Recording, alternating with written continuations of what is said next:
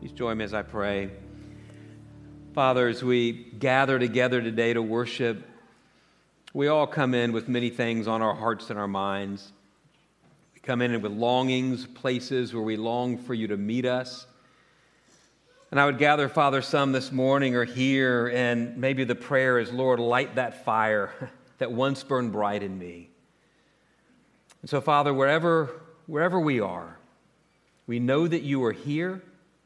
We know that you see us and you know us all by name. You long to impart more of the riches of your glory of grace to us today. And so we pray now, join with me, pray, Come, Holy Spirit. Come, Holy Spirit.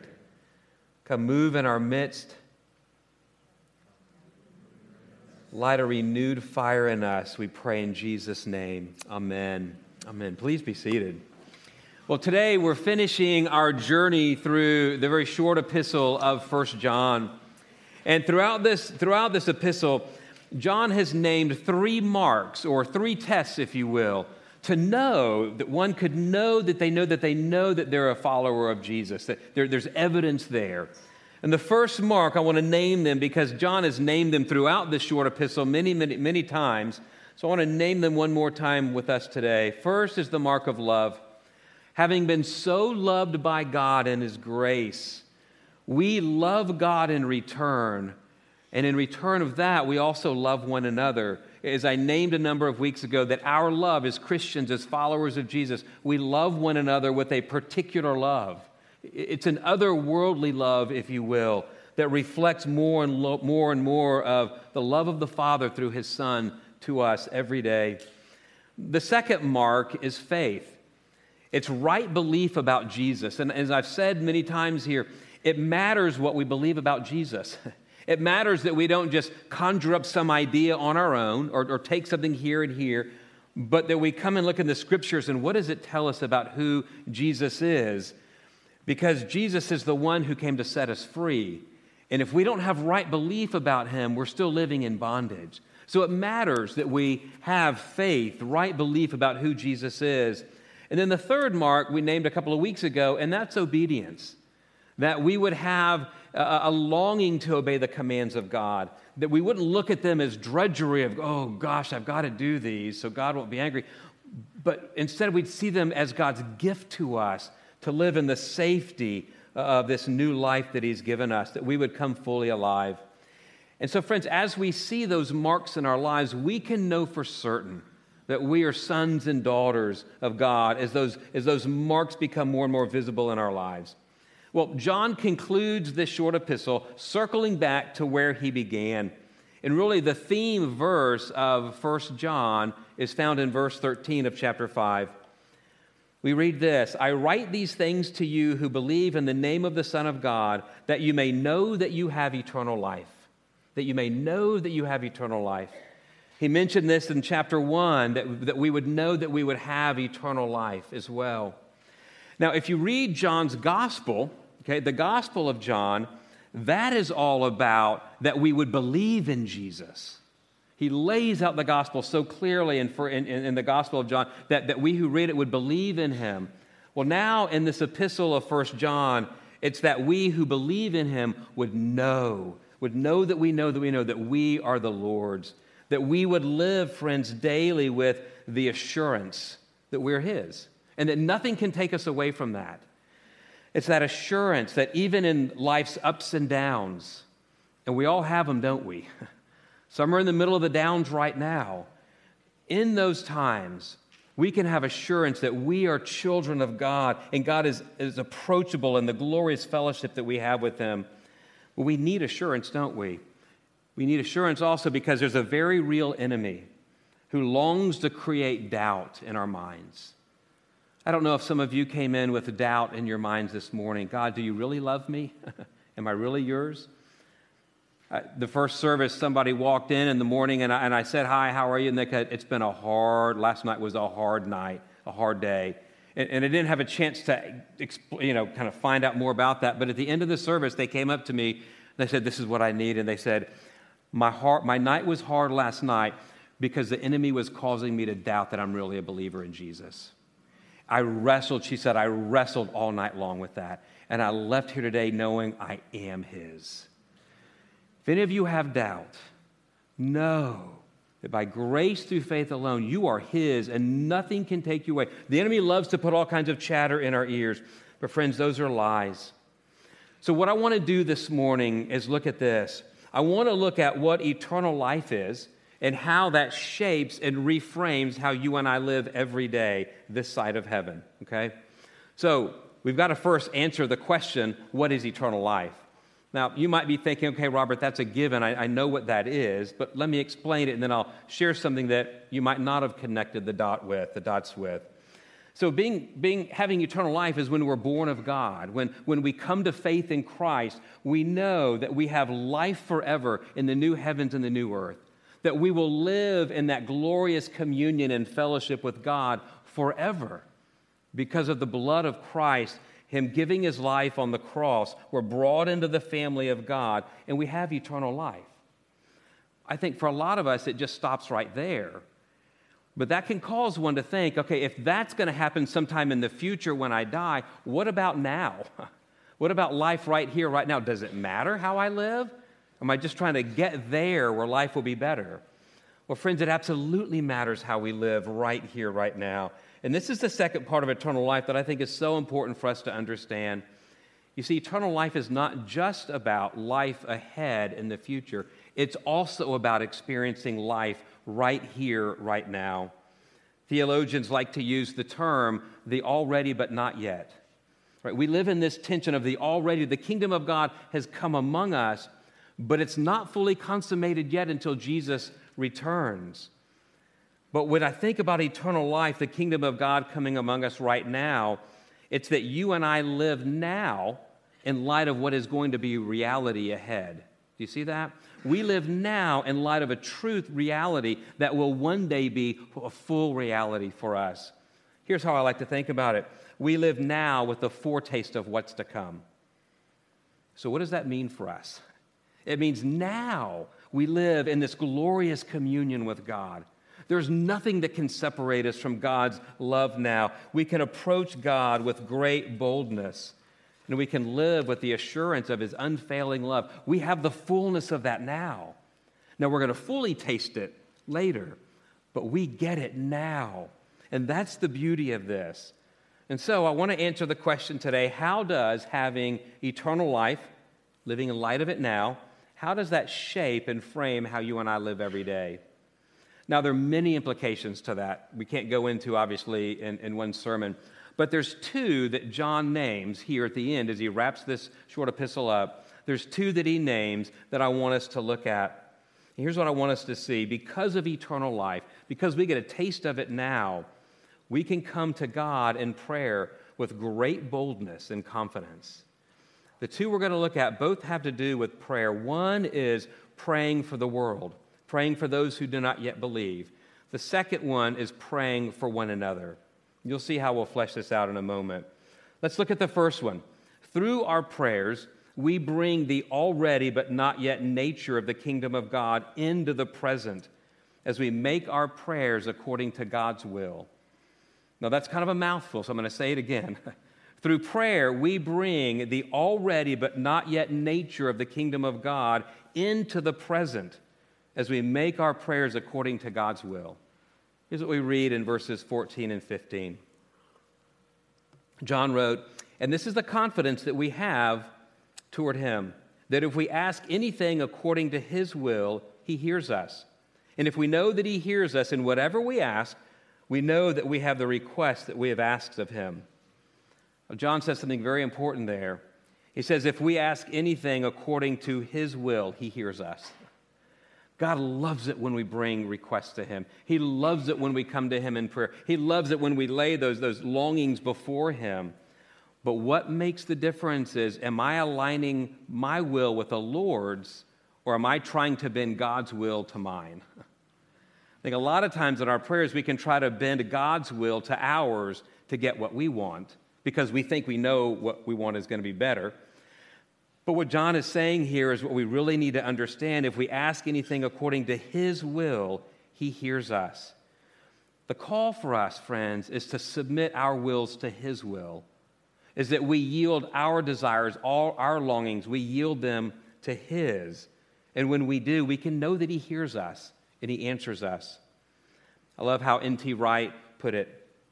He wrote this Those who believe in Jesus, who abide in God, stand at the place where heaven and earth meet. They're encouraged to draw down the blessings of heaven into the life of earth and to know that as they make their requests, they have already been granted. Even though, as Scripture itself and Christian experience will teach, they may not be granted in ways that we had expected. I love what he says there. We stand in the place where heaven and earth meet. That's the already but not yet nature of the kingdom of God here today. And he writes, they're encouraged to draw down the blessings of heaven into the life of this earth. Friends, that's what our prayers do when we align them to God's will. Let me give you an example of that or where we see this in Scripture. Just as Jesus was about to go to the cross, that agonizing evening, early morning, when he was in the Garden of Gethsemane, do you remember his prayer? He prayed these words Father, if you are willing, remove this cup from me. He knew what the cross meant for him. But then he said these words, But not my will, but your will be done. You see, Jesus lived always aligning his will with the Father's will. And as he aligned his will with the Father's will, we see um, heaven, the blessings of heaven being drawn down into the earth. And we see that here that when Jesus went to the cross, the blessings of heaven filled this earth. The blessings of God's mercy came down as Jesus yielded up his will to the Father's will, that we would know through his death on the cross that there is salvation, that there's new life. You see that picture? So let me ask you this question What are you asking God for? What are you asking God for? It's good to bring our requests to God. And that's a great thing. He wants us to do that. But I wonder how often you align your prayers with the very clear will of God that we would be disciples making disciples. Here's what I mean by that phrase disciples making disciples. That we, as followers of Jesus, would be people who are walking with Jesus. And then we're finding and we're having conversations with others who don't know him, and we invite them to come and see, and then to come walk with us along the journey as we follow Jesus together. It's such a clear picture of what we see in Matthew 28, which is known as the Great, the Great Commission. Hear these words. And Jesus came and said to them, All authority in heaven and on earth has been given to me. Go therefore and make disciples of all nations, baptizing them in the name of the Father, Son, and the Holy Spirit, teaching them to observe all that I've commanded you. And then Jesus said, Behold, I'm with you always to the end of the age. Do you see that call? Sometimes we can wonder, God, what is your will for this? Or what is your will for my life? One thing the scriptures do tell us is the will for God's, our, God's will for our lives is that we would be people bringing the good news of Jesus to those who do not yet know it or those who do not see it. Friends, when we align ourselves with that will of God that is very clear in the scriptures, we find our lives coming into this glorious work of God, this movement of God, in right where we are, of people coming to faith in Christ to see where, where, where their lives were once longing for things to be met over here and still not fulfilled. When they come to see Jesus, there's wholeness there. And when we align ourselves with God's will, we become more kingdom focused. His kingdom coming among us. This past week, St. Andrews hosted this Next 30 church planting conference.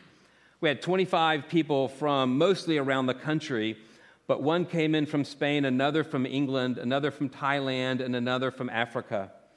Friends, it was a rich time as we gathered together. I, I was thinking about, you know, what, what were my takeaways from it?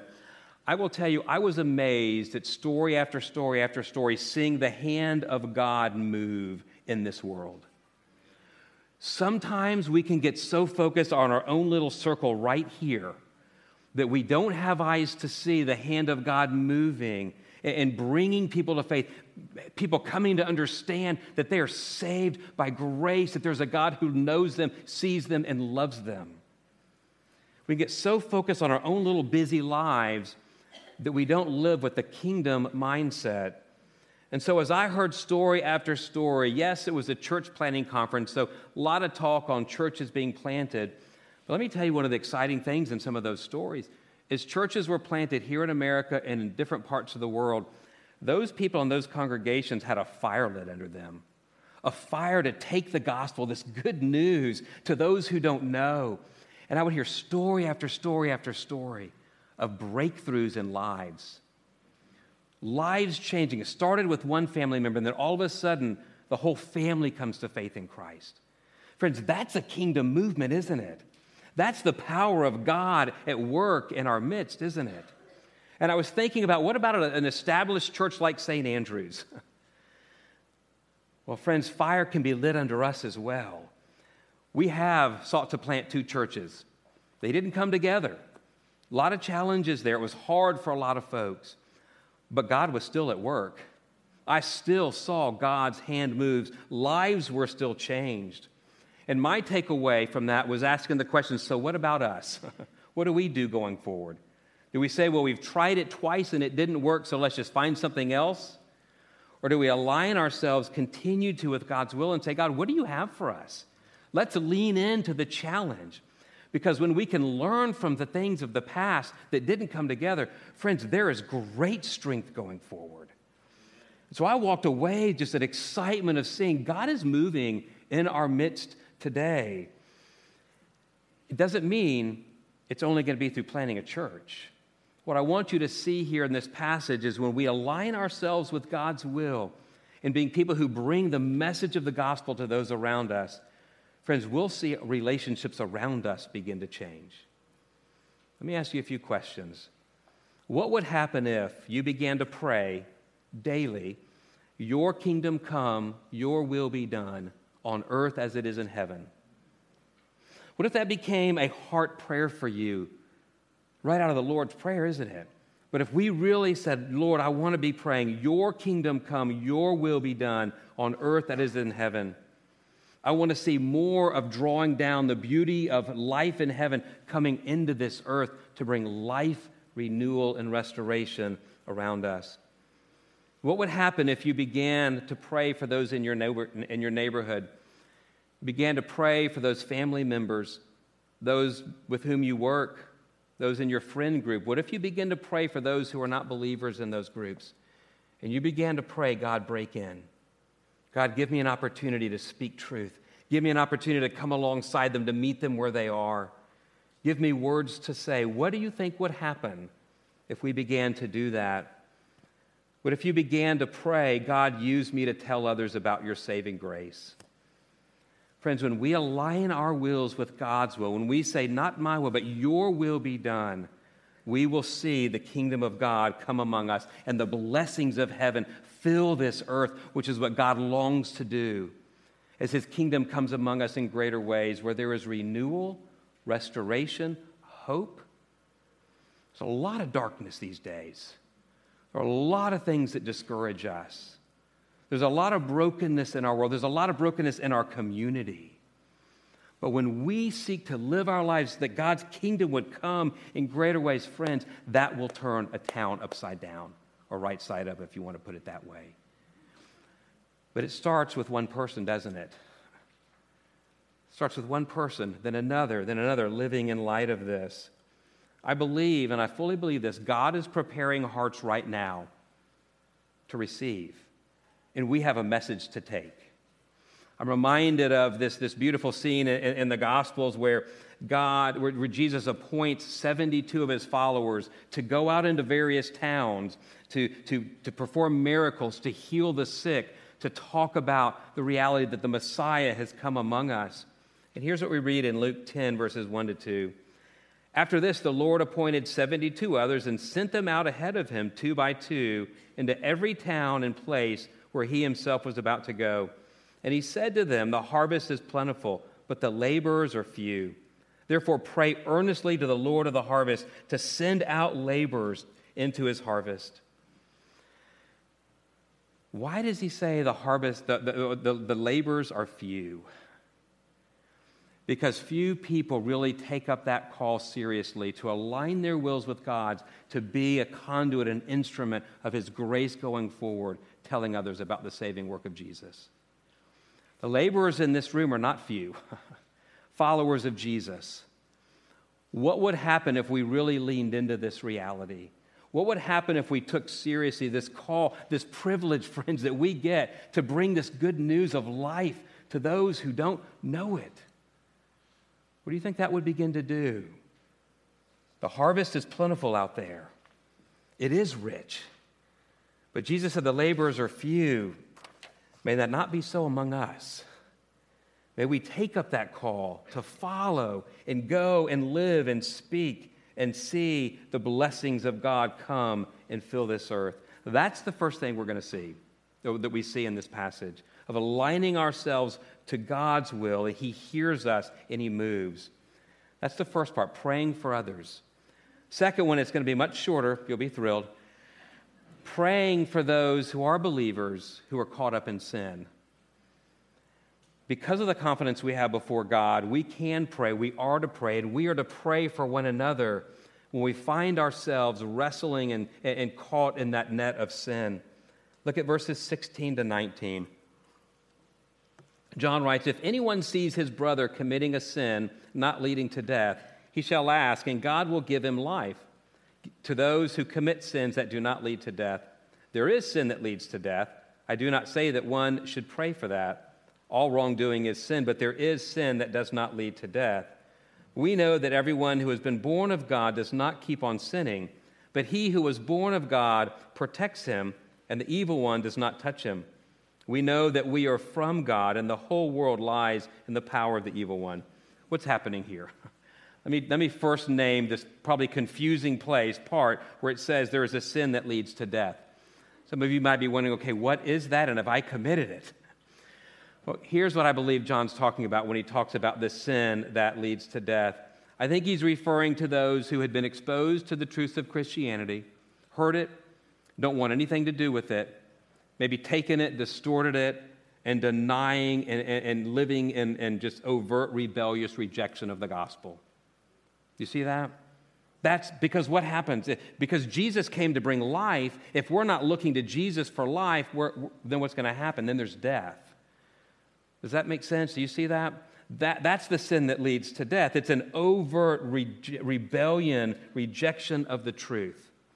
Now, if you might, if you're thinking, or if anyone is thinking, "Gosh, have I committed that?" the fact that you've even asked that question says that you have not. Because someone who wants nothing to do with Jesus is, gonna, is not going to question, Have I done that? So you don't have to worry. But let me tell you what I think he's getting at here, and something that I, wanna, uh, I want us just to name because I think it's so important. It's the importance of radical intercession for one another. We all know what it's like, don't we? We all sin, right? We're all going to sin. It doesn't give us an excuse, but that's part of the brokenness this side of heaven. But when we do, friends, we need to have friends praying for us.